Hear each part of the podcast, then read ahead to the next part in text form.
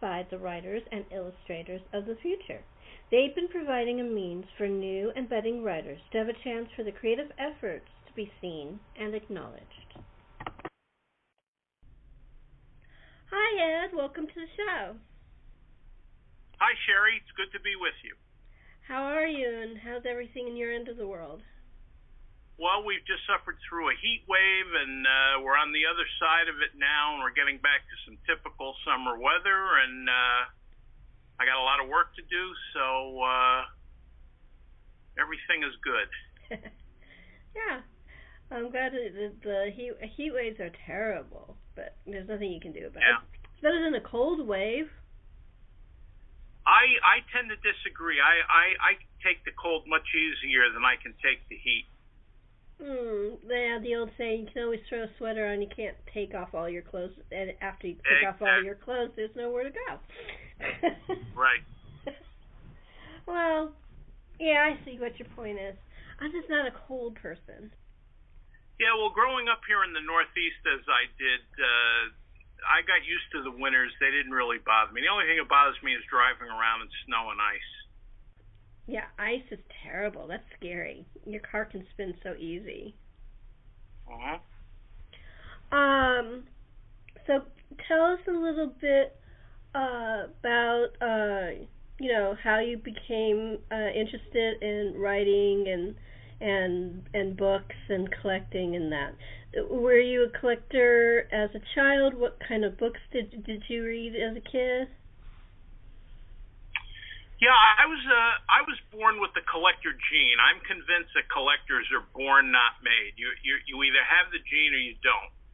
And I started collecting. I mean, serious collecting. A lot of kids go through a phase of collecting, but I collected fairly seriously. Starting at 9 years old, I was collecting trading cards. You know, baseball cards and whatnot, and then I graduated to comic books by the time I was age 10, put together quite a library of those over a number of years.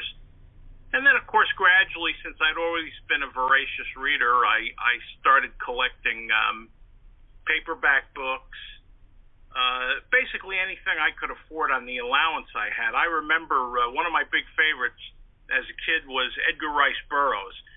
Now, at the time, in the early 60s, around the time I turned 10, there was a big revival of interest in Burroughs, and there were two different companies that were putting out his novels, the Tarzan novels and the John Carter of Mars novels.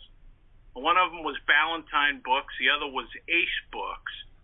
Well, the Ballantine Books were essential because they published the series in order, and I felt that was important to read them that way. But the Ace books had better covers. They had more pulpy, action-filled covers. So I started buying them both. And I remember one time my father, who was a child of the Depression, he never had much use for buying books anyway. As far as he was concerned, he could get whatever he wanted to read in the local public library. And he felt that once he'd read a book, there was no need to revisit it. So he couldn't understand why I wanted to spend my hard-earned money on books. And when he saw that I had two copies, in some cases, of the same Tarzan books or the same John Carter of Mars books, he speculated to me, he says, well, I don't know, maybe your allowance is too generous if you can afford to buy two copies of the same book. So he was kidding, but it took him a long time to understand that I was a collector, and I remember the first time I came home with an expensive comic book, a vintage comic book from the 40s, and by that time they were already collector's items, and I paid the grand sum of $3 for an issue of Captain Marvel Adventures, and my father was so furious he didn't speak to me for the rest of the day. He felt that I had been taken. Now, years later, when I started selling comic books and making big profits on them, then suddenly he realized that there was something to the collectibles field. But yeah, I was always a collector, and I just went into different things as my interests matured and as I got more money. And eventually I graduated to hardcover first editions of literature and vintage pulp magazines from the 20s and 30s. And I still collect those things today.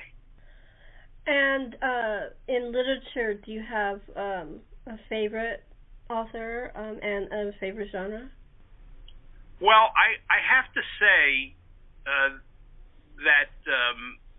For somebody who's as reasonably well-educated as I am, my tastes are appallingly trashy. I have never outgrown my fascination with pulp fiction, which started when I was 10 years old. You know, all the Tarzan stories were originally printed in pulp magazines before they were published in book form.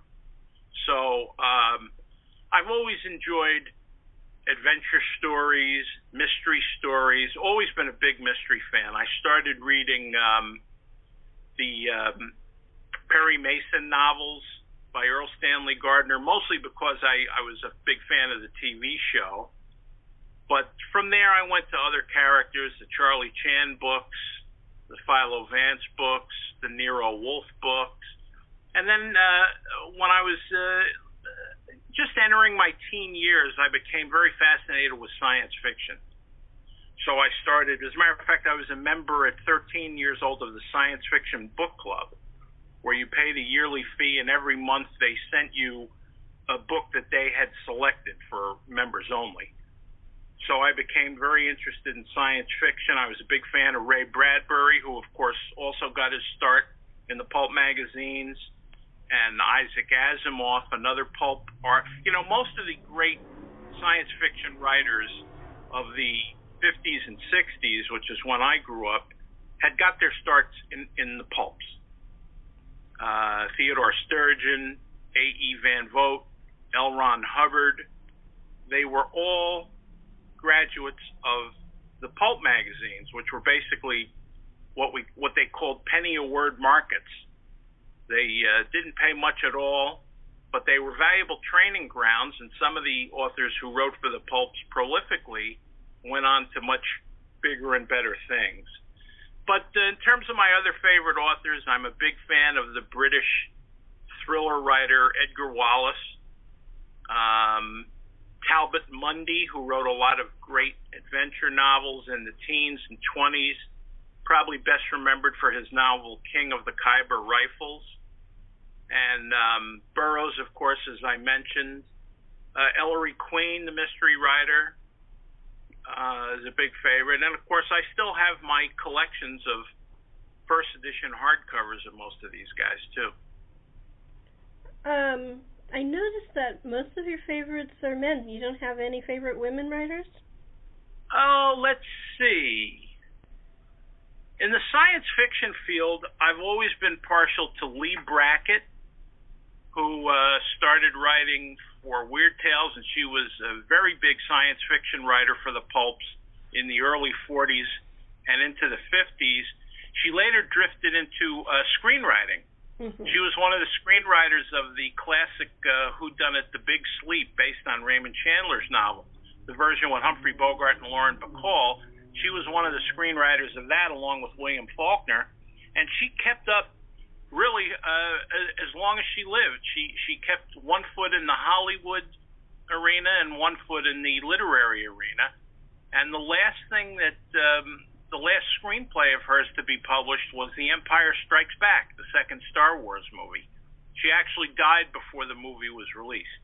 Great writer. She's a wonderful writer. Yeah, she's a great writer, and I'm also very fond of C.L. Moore, who deliberately used her initials because she felt it would be easier for her to break into the field of fantasy fiction if she pretended to be a man. But her real name was Catherine Moore, and she also started in Weird Tales magazine and she wrote some of the pioneering stories of what we'd call space opera. She wrote stories about a guy named Northwest Smith, who, you know, kind of an interstellar adventurer of the Han Solo type from Star Wars. This was back in the 30s she created him. And she also went on to do some much better work, and she eventually married another science fiction writer named Henry Kuttner, and they used to write together. As a matter of fact, when one would get stuck on a story, the other one would pitch in, and then they collaborated. They had a couple of different pen names. The most frequently used is Lewis Padgett. And again, they did a lot of work in the pulps, and they graduated. When the pulps were gradually supplanted by paperback books, paperback original novels in the early 50s, all these people shifted over from the pulps to paperbacks. The money was slightly better, and of course, in those markets, you got royalties, which you did not get writing for the pulp magazines. You got a flat fee for the story, whereas if you wrote a book, it was just like doing a hardcover book. You would get an advance for the book against royalties that would follow. I also liked that period. And one of the things I remember is that there was they made a lot of money from serialization in magazines, like Agatha Yep. Christie and Ladies' Home Journal and Ellery Queen and Colliers and things like that. What do you collect any of those, or have you been able to find them? I collect those things on a scattershot basis, mostly according to my favorite authors and stories. Ellery Queen is another example of a guy. It's actually Ellery Queen, for those who don't know, is actually two people. They mm-hmm. were two cousins who grew up in Newark, New York, and they collaborated on a book to win a prize in a contest. Well, they didn't win the prize in the contest, but the publisher who was throwing the contest liked the book enough to publish it, and that kicked them off on their career. And just as you're saying, they realized early on that there was good money to be made in trying to get stories published in these, what they called the slick magazines. These were the family-oriented magazines that had a lot of advertising, Saturday Evening Post, Collier's, the various women's magazines, Ladies' Home Journal, Cosmopolitan, which in those days was kind of a general, I mean, it was geared to women, but it was not what it became years later in the Helen Gurley Brown era. So they were all great fiction markets, and they paid a lot of money. The American magazine was another one. So I collect, for example, Queen's appearances in the slick magazines that you're talking about. And, of course, they were very high-paying markets. I mean, you know, a story that you would probably get $100 for in a pulp magazine, you could get $1,000 for in one of the top slicks, obviously because they had huge circulations, and if you were popular with the readers of a magazine, it was worth the editor's while to pay you more money to keep the readers happy. So those were very important magazines. Every pulp writer who ever lived, whether he was willing to admit it or not, they all wanted to crack the slick magazines. Some of them did. Some of them had great success. Some of them never really got out of the pulps. And the interesting thing is that there are some of the writers who did graduate to the slicks are better remembered for their pulp work than for their slick work. And a perfect example is a guy named Frederick Nebel, who wrote a lot of detective stories. Now, he wrote primarily for the two top crime pulps. One was called Black Mask. The other one was called Dime Detective. The stuff that he wrote for Black Mask and Dime Detective is still in print and is still being collected. And the people who collect original pulp magazines, Nebel is a key guy for a lot of collectors of detective pulps. Whereas all the stuff that he was proud of, all this conventional superficial romantic fiction that was published in the women's magazines that he got a lot of money for, there isn't a word of that in print. None of it was reprinted in book form. It's totally forgotten now. And yet he felt that was the stuff, you know, judging by the material success it got him, he was proudest of that stuff. but it's the pulp stuff for which he's best remembered. And there are several other writers who fit in the same category.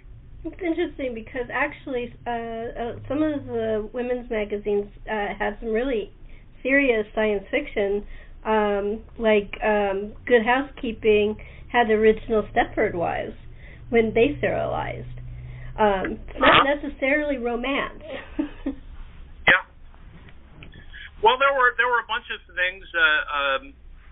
Ray Bradbury occasionally sold to the Slicks, but he was primarily a pulp guy, and as a matter of fact, some of his most famous books, and I'm especially thinking of the Martian Chronicles and the Illustrated Man, they originated as short stories in pulp magazines. And he cobbled them together and did a little quick rewriting of some of them and put them out in book form and made a lot of money for them. And those books are all still in print today, but very few people realize that they started out as pulp stories. That's true. That's true. I love Ray Bradbury. I met him. He was a lovely man. Very sweet. Yes. Uh-huh. Very kind. In fact, the first time I met him, he came to my college to lecture, and he was supposed to lecture on the Martian Chronicles because they were coming out as a movie. And what he wanted to talk about was dinosaurs. So that's what he talked about. He did not talk about his book the entire hour. He was so cute. Well, that's kind of odd because usually it was, my experiences with him, which were very limited, were that if you asked him targeted questions, he would stay on topic. But if you gave him a chance to go off on a tangent, he would. No, but he just was in the mood to talk about. I think he was researching something, and he just really was into it, and he just wanted to talk about dinosaurs. Everybody loved it though. Nobody left. Right. Well, he was a great raconteur and a great conversationalist, and he did very well at personal appearances and lectures on the lecture circuit, which he did really as long as he could. Finally, ill health overtook him. But even when he was confined to a wheelchair, as long as he could get someone to drive him, he would still make appearances at conventions and colleges and weigh in on the issues of the day. He was a great guy, and oddly enough, for a guy who's best remembered as a science fiction writer, Ray was very skeptical about science. One of the themes that underlay many of his stories is the effect of science on people who have not developed emotionally or intellectually enough to cope with the rapid changing technology. So there was, in lots of Ray's stories, there was that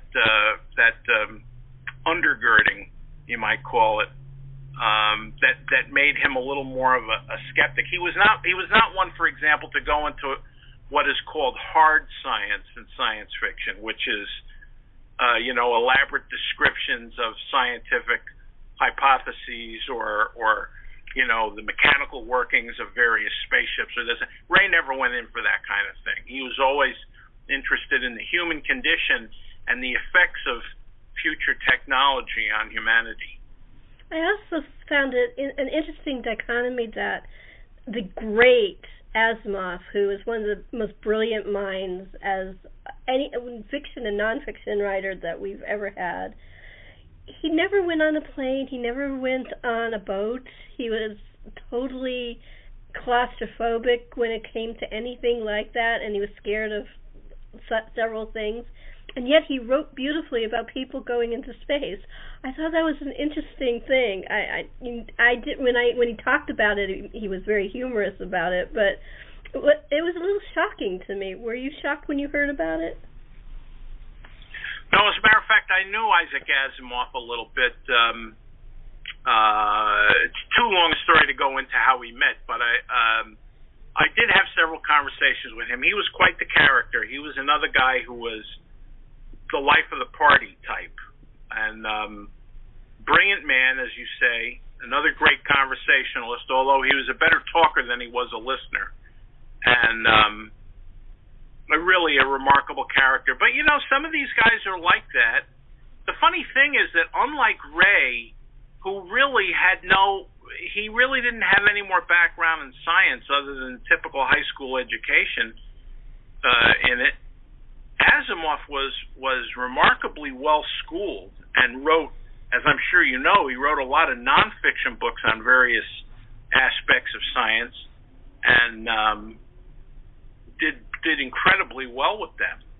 Oh, yeah. That was my father's hero. I have all of my father's collection of Asimovs, and some of them are signed. So, yeah, I'm quite aware of that.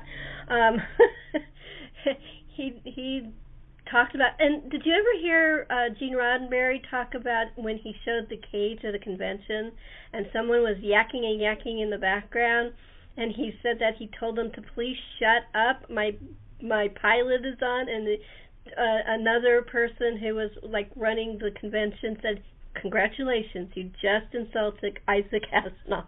I thought, that was the greatest story. And he was there when it was on a record.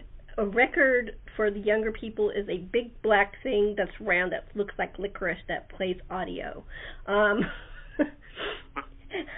Anyway, and Isaac goes, "Yeah, that sounds like me." I mean, he thought it was hilarious. But I just wondered,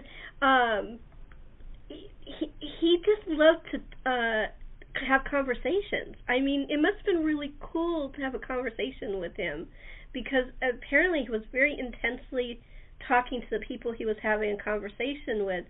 Did you feel that? Oh, sure. He loved to be the center of attention, and he loved to have an audience.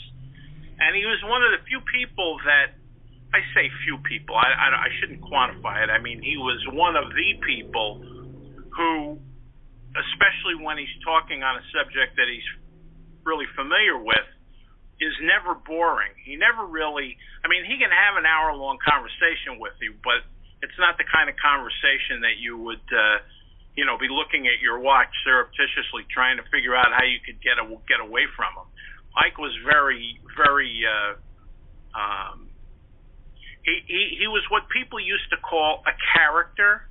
He was occasionally funny, occasionally he was inappropriate. He's kind of legendary in science fiction circles for saying some things to women and behaving towards women in ways that would make him a pariah today. People put up with it 60 years ago, 50 years ago, but he did have his moments. But when I was talking with him, it was at the Players Club in New York City. I was being proposed for membership, and my sponsor would bring me when he'd go. And Ike was a frequent guest in the lounge there, the downstairs lounge, and that's where we'd have these conversations. Well, the Players Club had a lot of world-class conversations, let me tell you, and Ike more than held his own. He was he was at home in any circle, and he could discuss very fluidly practically any subject that was being brought up down there. And the Players, despite its reputation as strictly a show business group, by the time I was proposed for membership, they were welcoming artists, they were welcoming writers, other professional people and communicators. Well, that's how I got invited, because I was a journalist and my friend was a journalist too. So as you can imagine, there are a lot of very articulate, very intelligent people in that rarefied atmosphere, and Asimov always distinguished himself, and he always insisted on being called Ike. Isaac was strictly a byline. Everybody knew him as Ike. I'm not from New York, so I'm just, and a lot of my listeners are not. Is the Players Club a gentleman's club? Is that what it is? I don't know. I've never heard of it before. It was for many years. It started back in the mid-19th century. As a matter of fact, John Wilkes Booth was a member, and It was primarily a gentleman's club for many, many years. Their main headquarters is in Gramercy Park, which is a very beautiful neighborhood in New York, very old neighborhood. And they went co-ed, so to speak, around, I want to say 30 years ago. I don't know exactly, but they were not co-ed when I was being sponsored, and that was in the early 90s. So I guess it was just not long after that. Women were brought as guests and dinner companions at functions of the club, but there were not women members in those days. But really? There were subsequently. All the way in the 90s, I mean, because I heard that women in the 70s were breaking into those gentlemen's clubs. I'm sort of surprised that it took so long for women to finally break in, and it was, like, in the 90s it still wasn't co-ed. Wow. I wondered, how did you get involved with different things, but one of the things I want to know about is the Writers of the Future. How did you get involved with them? John Goodwin, who is the president of Galaxy Press, which is the company that mounts this contest every year and publishes the Writers of the Future books. John, when they began reprinting the fiction of L. Ron Hubbard, the pulp fiction of L. Ron Hubbard, John came to a couple of the conventions for pulp collectors. There are two major conventions in the country. One of them is held in Chicago. The other one used to be held in Ohio, is now in Pittsburgh, Pennsylvania. John, doing a little market research, brought some samples of the books and set up a booth at one of these conventions to try and gauge the interest in pulp collectors for these reprints that they were planning to publish. So as part of that, he and I got talking. He pulled me aside as I was walking down the aisle, said, what do you think of this stuff? What are you doing? So we got to talking, and he wanted me to film an interview with him. He says, we're gonna put together a little interview about pulp fiction and about Hubbard's role in pulp fiction, and do you mind being interviewed for this? And I said, no, of course not. I had a book that was recently out on pulp fiction. So I said, as long as I can plug my book, that's fine.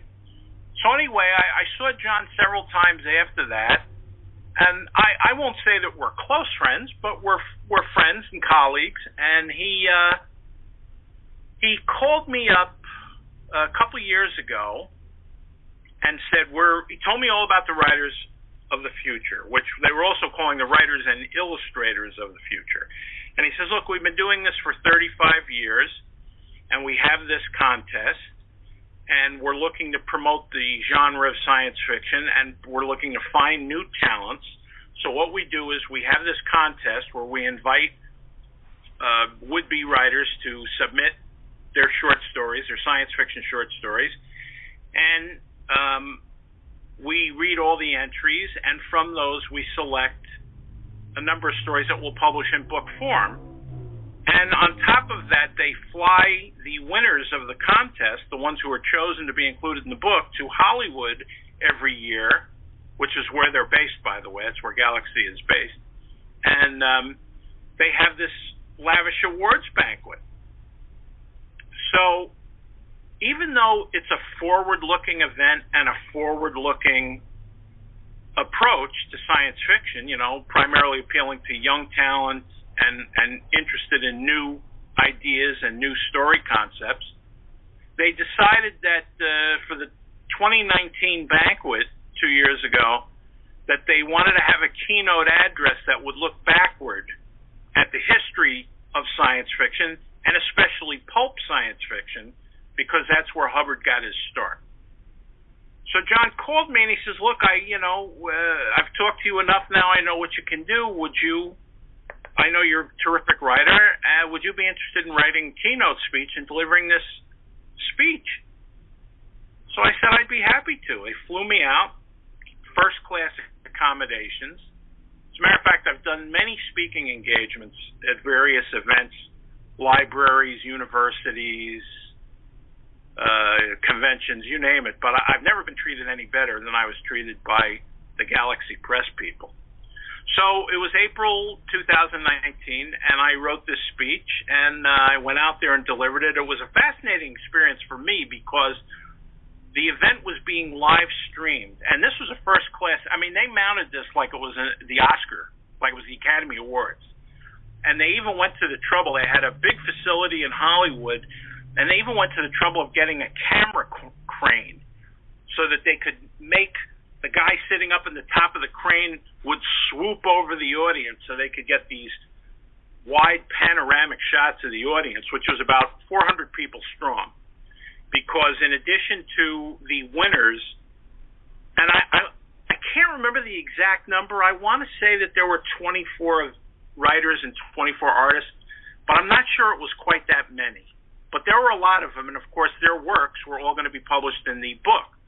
And this was the 35th annual event. So they, of course, were all there. And a lot of each award was presented by a different luminary in the science fiction world, a different professional science fiction author. So it was a very illustrious event, and I was among great company. And I did the speech, and it was very well received, I'm happy to say. Afterwards, I got a look at the book. They unveiled the book, The Writers and Illustrators of the Future, and I glanced at some of the stories. I didn't read them all word for word, but from what I could see, they were all remarkable and very, very talented people. And some of them, I think, depending on their drive, will go a long way. And this is now their first published credit. Now, in addition to winning whatever the prize, there's a cash prize of some kind, but in addition to winning the prize, they have the satisfaction of seeing their work in a book. So every year, John mounts the contest, and he's got submissions coming in all during the year. And I believe he told me that they're now up to, they've had submissions from 170 countries. And, I mean, that's just phenomenal. And as a matter of fact, the event itself was live streamed. And I think John told me it was going to something like 177 countries who could get on the internet and see it live as it was happening. So it was an interesting experience for me because of all the speeches I've done, I usually speak off the cuff. For this one, because the event was so tightly timed, I had to write the speech and perform it according to the amount of time I had. And so they put it on a teleprompter. They had a lot of even the speeches by the presenters of the awards were written in advance and put on a teleprompter. So this was my first experience at handling a teleprompter, which I'm happy to say I did very well. I didn't know if that would make me any nervous or not. Generally, I'm not nervous at all at these functions. But the idea of speaking to a potential audience in 177 countries and reading on a teleprompter was a little intimidating until I did the rehearsal. And at the rehearsal, I realized this is not a big deal, and I can do this. So, like I say, it went off very well. I got to meet a lot of nice people, and I got to renew my acquaintances with some very nice people in the science fiction community that I had met previously, and It was a great event, and frankly, I wish I had an excuse to go back every year, because what John and Galaxy Press is doing, I think, is absolutely invaluable. Because you see, in the days of Isaac Asimov and Ray Bradbury and L. Ron Hubbard and all these people in the pulp world, the pulps were considered the great training ground. I mean, yes, they didn't pay a lot of money, but they were invaluable training for writers who hone their craft, working on these cheaply paying stories, often working on very tight deadlines. You know, a lot of times an editor would call a writer up and say, hey, somebody didn't give me a story I was expecting, and I got to fill a 5,000-word hole tomorrow.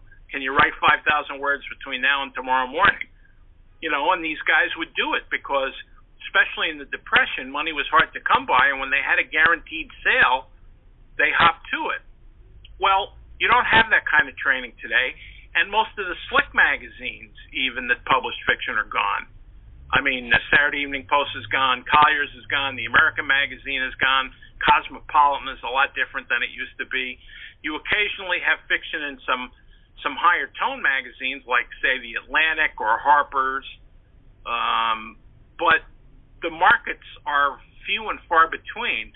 So what John is doing is he's giving voice to a whole new generation of writers. It's more than one generation now. It's two generations, because I believe this year they're up to number 37. So, and like I say, he gets very talented people, and they get hundreds of submissions in a year. So obviously they're picking the best ones, and the ones that were in the book that I read, like I say, even though I didn't read them word for word, the ones that I scanned quickly, I mean, I could tell that these were very, very talented people. So it's really a wonderful thing that he's doing. Now, it started as the Writers of the Future. At some point, they made it Illustrators, too. And, you know, at the beginning, 35 years ago, a lot of the great science fiction writers are still alive, and a lot of the old-timers that I'm talking about, veterans of the pulp era. So those were the original judges. Now they have since, they've been around for so long that one of the judges at the event that I went to, that I spoke at, was actually, had won one of the awards the first year, 35 years before. And 35 years later, he was an accomplished professional with a couple hundred books to his name. So I can't say too much for it. I think it's a phenomenal thing. And, of course, the book is extremely handsomely put together. It's well printed. They spend a lot of time and effort on marketing it. And another thing is that the award ceremony is not just a standalone event. It's kind of the climax of an entire week where these new writers that have been flown out to collect their awards get to participate in workshops with the pros who are also at the, you know, at the ceremony presenting them with their awards. So it's just a phenomenal experience for these people. We don't have a lot of time. Do you have any kind of books or any kind of media that are coming out that you'd like people to know about? Yes. Well, my website, which is called Murania Press, M-U-R-A-N-I-A, followed by the word press.com. I published a magazine called Blood and Thunder, which was the sort of a journal covering aspects of American popular culture of the late 19th and early 20th century, including pulp magazines, but other storytelling forms as well. Vintage movies of the silent era, old-time radio drama, the story papers and dime novels of the 19th century. And my biggest seller is a book called The Blood and Thunder Guide to Pulp Fiction, which has now, I forget how many countries I've sold it in now, but that of course is kind of a one volume compendium of everything you ever need to know about pulp fiction. Discusses all the big authors, the big magazines, the famous stories, the whole pulp era, and that's like I say, that's been my most popular book since. As a matter of fact, that's the book that John saw, that he bought, and it convinced him that I was the right guy to do this speech for him. And I have another book coming out from a different publisher, from IDW. It's coming out this September, called The Art of Pulp Fiction.